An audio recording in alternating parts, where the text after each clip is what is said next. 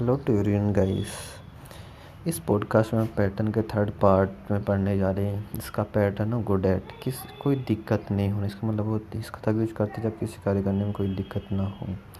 इसका फॉर्मूला था subject plus be plus good at plus noun या वर्ब की फ़र्स्ट वर्ब की फोर्थ फॉर्म किसी भी कार्य को आराम से करना है। इसका एक्सप्लेनेशन होता है example I am good at her I am good at talking to her thanks to hear me